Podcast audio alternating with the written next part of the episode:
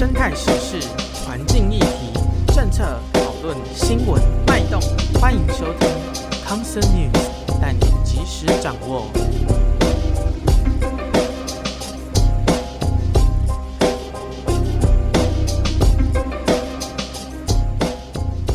深深的议题，企图以华丽的名单也是欢迎来到康 Sir 制药，我是吕国猫，我是弗雷鸟，这是一个关于台湾环境与生态保育议题的节目，有关时事的康 Sir News，主题是探讨加偷到时间，还有精简成十分钟上下的康 Sir Zap，让你快速吸收保育观点。大家，我们新年快乐，新年快乐，新年快乐，耶耶！我刚刚看到脸书上有人在倒数的前一刻播花木兰，有一幕残余被炸到京城上面的烟火台。哦，我知道。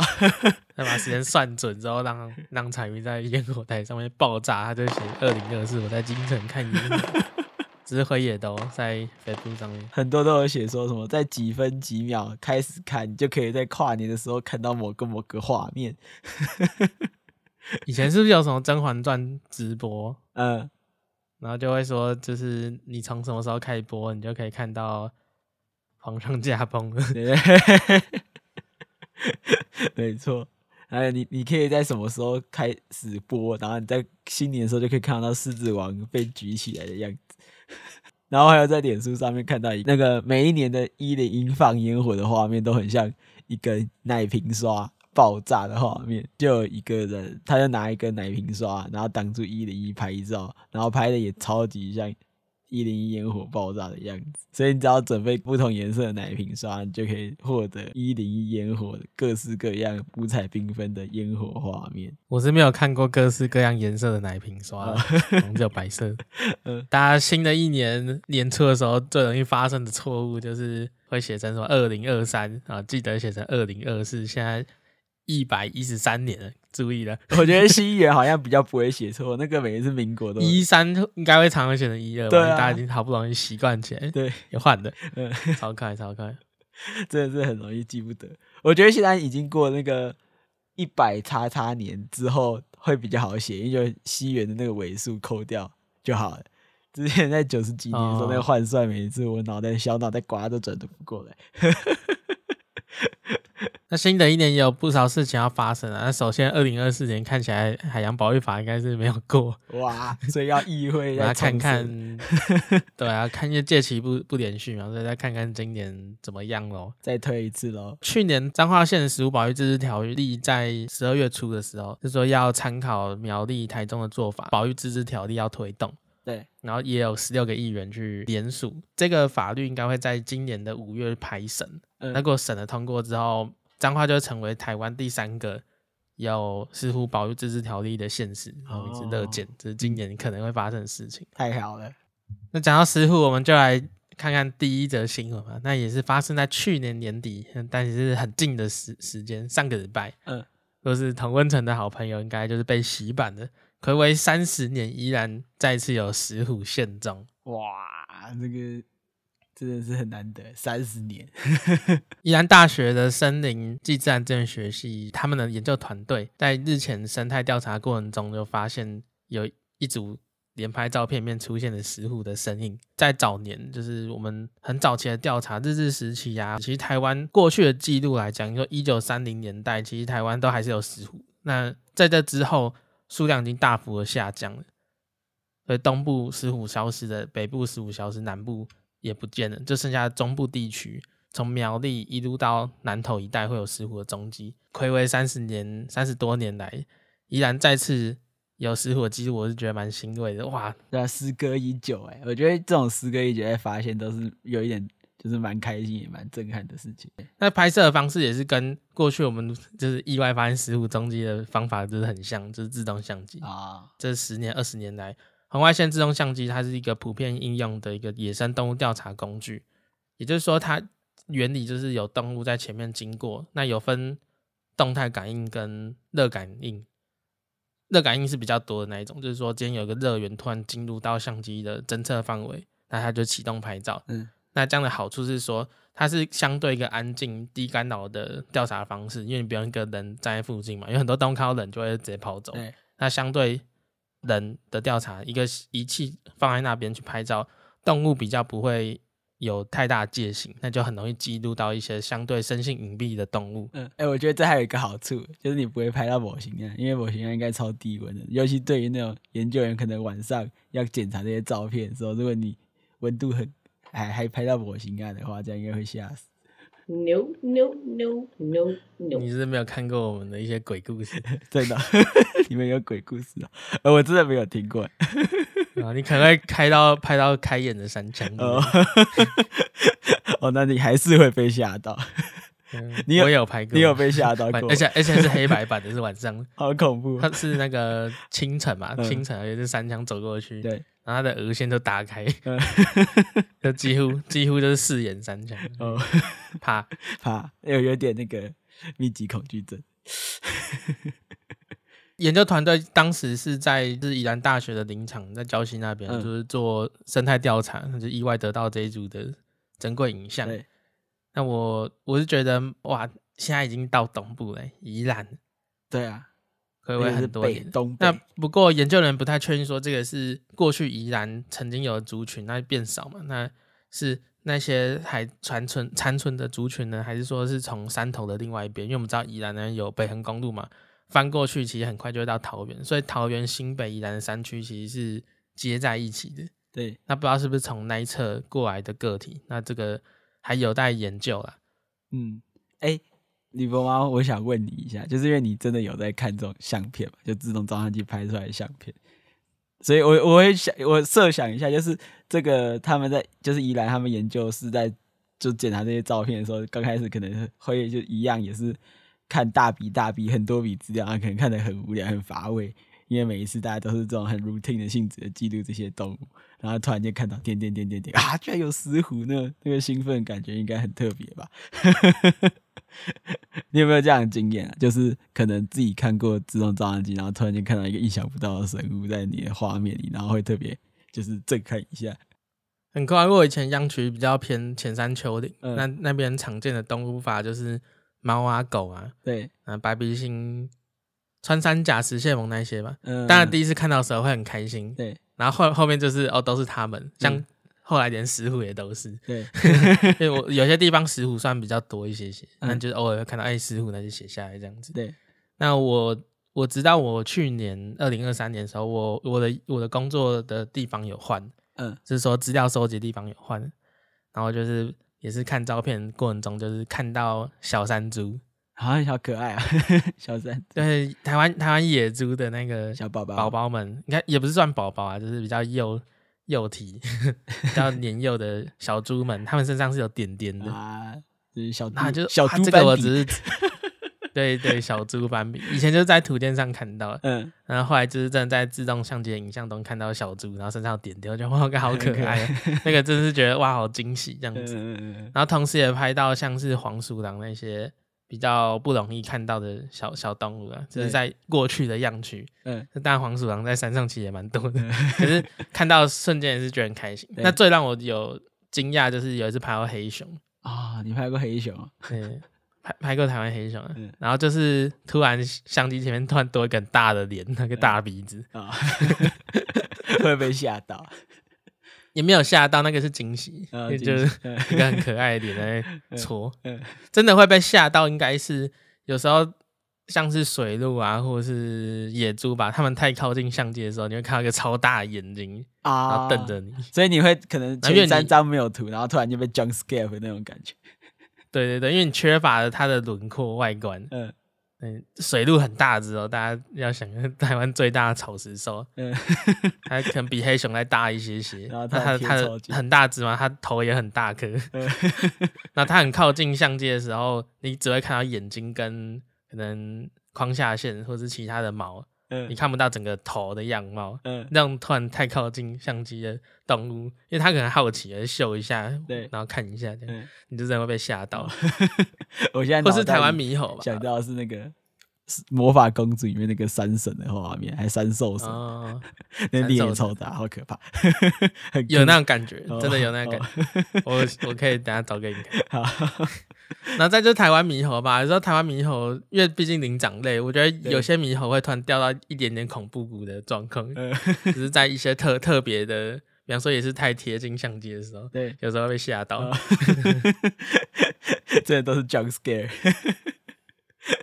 对啊，但是我觉得这种意外发现的惊喜其实是蛮棒的，对就是很 很替研究人员就是开心，开心就是也恭喜。对，对，恭喜。其实过去这几年来，除了就是主要分布的苗栗、台中、南投以外，石虎其实在像二零二零一七年在彰化发现的八卦山那边发现记录，嗯，那二零一八年的十二月，就是在嘉义也有拍到石虎，嘉义县中埔那边，二零一八年在新竹，一九年在云林。二零二二年在嘉义市，那是一笔路杀记录啊。啊，但是去年也有一些类似的新闻，像台南，台南也是睽违十七年有拍到石虎，在去年下半年，然后再就是宜兰这一次。哦，所以其实陆陆续续都有这样记录，我是觉得也显示出，如果环境 OK 的话，其实石虎是有机会去扩散的。所以你会发现都是在毗邻这几个主要分布区的周围。有可能是一些年轻的个体啊，那当然也很希望说，最后会有一个族群慢慢的跑回跑到原本他们该栖息的环境。嗯，那我就去查一下过去那些地方到底什么时候有石虎，然后后来查一查，发现说，哎、有一笔啊，之之前我跟傅兰瑶都有印象，就是二零一七年九月在淡水有一笔石虎的记录，但是那一笔是后来被认为说应该是有人抓起来养，因为在它的牙齿啊发现磨损看起来不够。然后它的脚掌也不像野外个体是很平滑，是有很多的，就是龟裂、龟裂的那个状况，所以是研判应该是长期养在笼内，而且是在淡水，嗯、淡水离它的就是其他大本营离太远了，对，所以后来就是有说就是要看它的基因状况，然后去比对看它是哪边的石虎，那找一个 OK 的环境再把它放掉，这是一个小插曲啊。不过台北上次有出现石虎的时候，应该是。一九八五年的乌来，然后一九九二年的林口，不知道我们大台北石虎步行运动什么时候开始？没错，但算这是一个很开心的消息啊。不过以石虎要让它整个栖地要回来的话，不能只看一个小场域，就是说呃一个山坡，然后或是一个平原农地，对，它需要的是整片连绵的栖地，因为石虎的活动范围其实很大了，所以。以整个区域性的去规划跟保育，其实是更重要的，而不是只是看一个一个小小的开发这样子。嗯，而且也不是说，哦，我们今天在宜兰又看到石虎，就是真的保育有成，我们不用再后无后顾之忧，还是要禁止。但我觉得一定会有保育有成的新闻。对啊，对啊，对啊，当然是。我最近看到就是南投信义区，就是有个农场，然后一年拍到四只石虎，然后也是下保育有成。对。对啊，变一个梗，总是要有正面积极思考。但是我就想啊，石虎它的移动方式就是要保持它的那些廊道是通畅的，嗯，才可以让就是整个族群去相对健全起来。嗯，那我们近年来发现说，那些溪流、河川是石虎在移动或是扩张很重要的环境。溪流哦，所以你会发现在。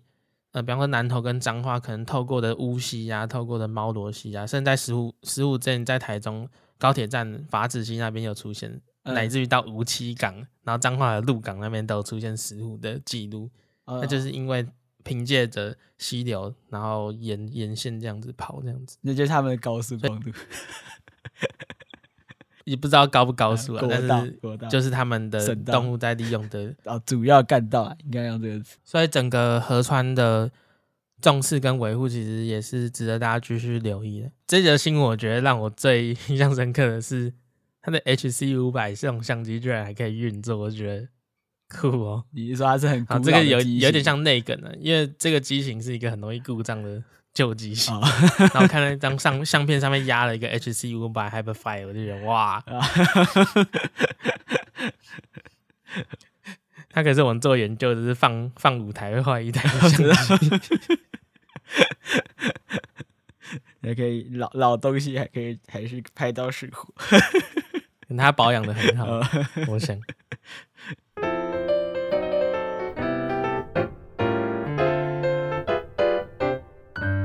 接下来是我们的工商时间，二零二四年的动物行为研讨会，康 Sir 就要去摆摊的哦。地点在哪里？一月二十二号到二十四号，在南港的中研院。OK，中研院的跨领域大楼我们看了资料会在那边摆摊，我们会带来我们的产品，像是衣服啊，啊还有我们即将发表的贴纸，还有春联。没错。那希望大家就是那两天，呃，那三天有空的话，可以来中研院走走。当天有很多活动，可以去逛逛哦。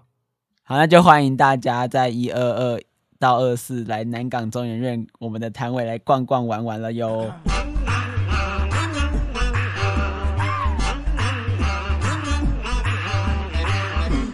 第二则新闻是怕什么？发现新的台湾特有蟑螂，太可怕！新的、新的、新的、新的日本的研究啊，嗯、是 Yanagisawa，应该应该翻作柳泽吧？OK，就是这个研究团队发表在日本的系统昆虫学的期刊上面，我直接翻译过来来来讲是这样子。嗯，那就是说他们研究团队在台湾发现的新的加连属的蟑螂哦，那重点来了，它比它比大家常见的美洲美洲大大连还 还大。难怪我们的工商要放在这一则新闻之前，要不然有一些听众可能会跳过就听不到。哎、欸，我是觉得这个新闻其实很有趣，大家可以听完。但但我但我觉得大家可以斟酌啊，斟酌斟酌。嗯，我们来聊聊一些蟑螂的小故事。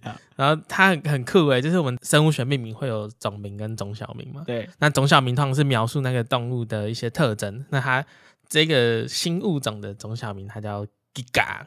Giga 就是很大的意思哦，所以它多大？听起来好可怕。我觉得这个很发疯诶，平常美洲蟑螂在家里那已经我就觉得够大，然后在台湾居然有一种原生的新种蟑螂，比美洲蟑螂还要大，好可怕。那研究团队他们比较这个新的，就是未未被命名的。加点，那它跟两个相似的物种，一个是台湾有的斑氏加点，跟日本的 Kijimuna，就是在西表岛那边的一个另外一个加点去比较，然后认为说，他们这应该是一个新的，就是新的蟑螂这样子。Kijimuna 还有我快查一下，它是冲绳本土的一个神话神话的生物啊，然后还有个红色的头发这样子。然后去查哇，它也被命名在 蟑螂身上，为什么？大家喜欢把这种蟑螂取一些奇奇怪怪的名字，是不是？可能就是因为那个吧，就是它是红色的头发，然后那那种蟑螂也是红棕色啊，刚好颜色我觉得还算合理。嗯，对，只是颜色这样子。那、嗯、我就查一下，因为大家都说这是台湾特有的蟑螂，然后我还我就台湾物种名录上爬爬了一下，发现这种特有蟑螂应该。也蛮多的啊，因为毕竟昆虫这个类群有蛮容易会有这种状况。嗯，我就查到哦，阿里山加点，嗯，台湾加点之类的。有台湾其实有很多原生的蟑螂。对啊，对啊，对啊。那不过在台湾物种名录上面的加点这个属，目前只有记录到九种了。那包含像是大家像熟知的外来种，像是美洲加点之类的。但是我比较好奇是在物种名录上面，像澳洲加点啊，棕色加点，它被写成。原生，然后美洲加点会写成龟化，嗯，那我我就觉得，哎、欸，这很怪耶。那我之前看就是，呃，李庄文跟张美玲他们写的，就是台湾常见室内节肢动物那本书的时候，他就有提到像美洲加点、澳洲加点，他们应该有可能呢是原本原产于非洲，对，可能又因为透过贸易的关系到的，比方说美洲，然后再从美洲传到其他地方。那澳洲加点状况有可能也是类似的。啊，所以原产可能是非洲，所以美洲加脸不是来源自于美洲，是二手美洲，先从非洲到美洲，然后它就被叫美洲。然后还有另外一种棕色加脸也是，我就觉得这种状况就是可能有点难去推测了。然后像德国蟑螂也是，大概也不是来自于什么德国，嗯、德国蟑螂我记得它是从有推测可能是南亚，嗯，对。所以那个名字都是 参考参考就好。那可是，在台湾物种名录上面写原生，所以我也是比较好奇，是不是是不是记错了，还是说有些文献去佐证？这个我还要去查一下。对就在查的这个过程当中，就是又挖到了去年的一个论文，是中兴大学团队，他们就是有说整个蜚蠊科昆虫，就是说蟑螂这个科别蜚蠊科还有很很多的物种，嗯，像中国、日本、菲律宾等地一直有新种的发现，对，或是新的属的发布啊，然后描述这样子，嗯，这代表蜚蠊科它它整个多样性其实是被低估的，所以其实台湾可能会有更多的蜚蠊科的昆虫有会被分出来。哇，越来越多种蟑螂了。然后就看了那篇研究的摘要，我就觉得他的那篇就光那一篇就发了七个新种。对。然后我就是看到一半，觉得哇，它的命名也是很酷。我我觉得最酷的就是有一个叫网神加脸，网是那个魑魅魍魉的那个 网神加脸。然后我看它的种小名就叫模型那，模型 M O M M S I N A，模型应该怎么念？母母西娜，或者是模西那？对，是我。我想，这不就模型那吗？太酷了吧！好，不过那篇文章就是可能大家还在还在做研究啊，所以我看目前还看不到全文就摘要这样子，我觉得有趣。对你刚你刚才前面讲那个 Kitimura，我觉得其实有点像是模型那这种概念。哎，Kitimura，我我刚才查了一下，我知道哈，它就是那木精。木精是其实在日本的那个神话里面说是河童的一个最近缘的鬼怪亲戚。只要不是住在水里面，它也是一种特殊的河童。海边，然后就是有的红色的头，对对对，头发那种 小生物吗？对，日本模型啊，日本模型啊，台湾也有别的不同的模型啊，然后都是蟑螂。来，我们总结一下这个新闻，就简单来说，日日本日本的研究团队发现的，就是他们很开心，就是哇，新的蟑螂物种。太开心了，嗯、然后台湾人就是整个都瑟瑟发抖，又有新种蟑螂。这种研究真的是要给他们。我看到有人发文就说，就是恭喜新新的一年有新的蟑螂，然后请让它绝种。啊，大家不用那么怕，就是生物是很多样的，然后生物存在也是有它的必要性的。对，这这个研究真的是要你该做的是保持你居家的干净。嗯、没错，这种研究真的是要多给他们掌声加尖叫，那个尖叫是。精神尖叫，然后刚好这几天就是我我在玩宝可梦嘛，然后在欧洲那边就有一个费洛美狼，然后台湾这边是电树木，然后美洲是暴击文，就救急异兽的团体战。哦，讲到这费洛美狼，我们去年也有一个有一个新闻，但是我当时没有把它放上来，因为我觉得大家可以没有想听脏的。就是新加坡一个也是一个团队，然后他就是在森林里面发现一种新新的描述的物种。对。然后那种蟑螂的触须就比较长一些些，然后翅膀也也算是略长，超出身体了。对，因为一般蟑螂的腹部会跟那个翅膀差不多一样长，差不多。然后他们就把它命名成费洛美朗，就是它的种小名是，就是费洛美朗那个那个字根这样子。那我看了一下那个那种蟑螂的照片，确实它它长得很不像我们想象中蟑螂。但我是觉得，如果你们怕蟑螂，就不要去查，因为它还是有蟑螂的形状。对，因为有些确实有些蟑螂是蛮漂亮的，对多少有些耳闻，就是蟑螂也是有一些饲育的玩家在养，嗯，就是有人会养它们的。那像有有一些品系的带纹干点就很漂亮。哦，对，带纹干点就是一种台湾有的很漂亮的蟑螂，它是很漂亮，它是蓝色，然后中间有一段橘色的色彩这样子。然后我在。南投那边曾经在野外有看过，那真的很漂亮。嗯，你不会觉得它是会让你害怕的，对，反而会想停下来拍照这样子。嗯嗯嗯。不过除了除了某些之外，确实有些还是会吓到啊，尤其是突然起飞的，我这个无法。我想一般人还是比较能接受，就费洛美兰。啊，那讲到这种以宝可梦命名也不是第一次了，因为二零二一年那时候就有一个 新闻，就是台台湾跟墨西哥大学的。联联合发表，就是澳洲的三种特有种的昆虫，然后就用山神鸟、机动火焰、闪电命名，哦、超超中二，是做虫昆虫都特别中二。好，那这以上就是今天的两则新闻。新的一年，新的希望；新的一年，新的蟑螂。拜托不要。好，我们必须面对新新的事情到来。哎、欸，我这则新闻其实原本应该是。它不是今天的第二则新闻。今天第二则新闻原本是想要找说，我们去年农业部也有发发一个新闻稿，在说在恒春那边找到两种很酷的蜘蛛，一种是在草间带的，对，然后一种是在住在树上的狼蛛。哦，树上的狼蛛，对对对，那两种新的蜘蛛，那很酷。嗯那个草间带蜘蛛，它还会做一个洞口的盖子，嗯，然后潮水淹过来的时候会淹过它的它的草，好可爱。所以它会直接住在海底下。哦但那个草绑里面的空气可以让它就是通过涨潮的时候，就觉得很酷。叫巴利泽鳌海血族这样子，自制小小潜水艇，就是两个新闻。那中间我就是穿插一个小讯息，就原本想跟大家说，哦，台湾发现新的蟑螂哦，因为很多人就是说这新闻，我看过，我已经惊呆了，就是沉下去，就马上又浮起来。然后只是你听到这个 podcast 就是就是你又再次听到了像。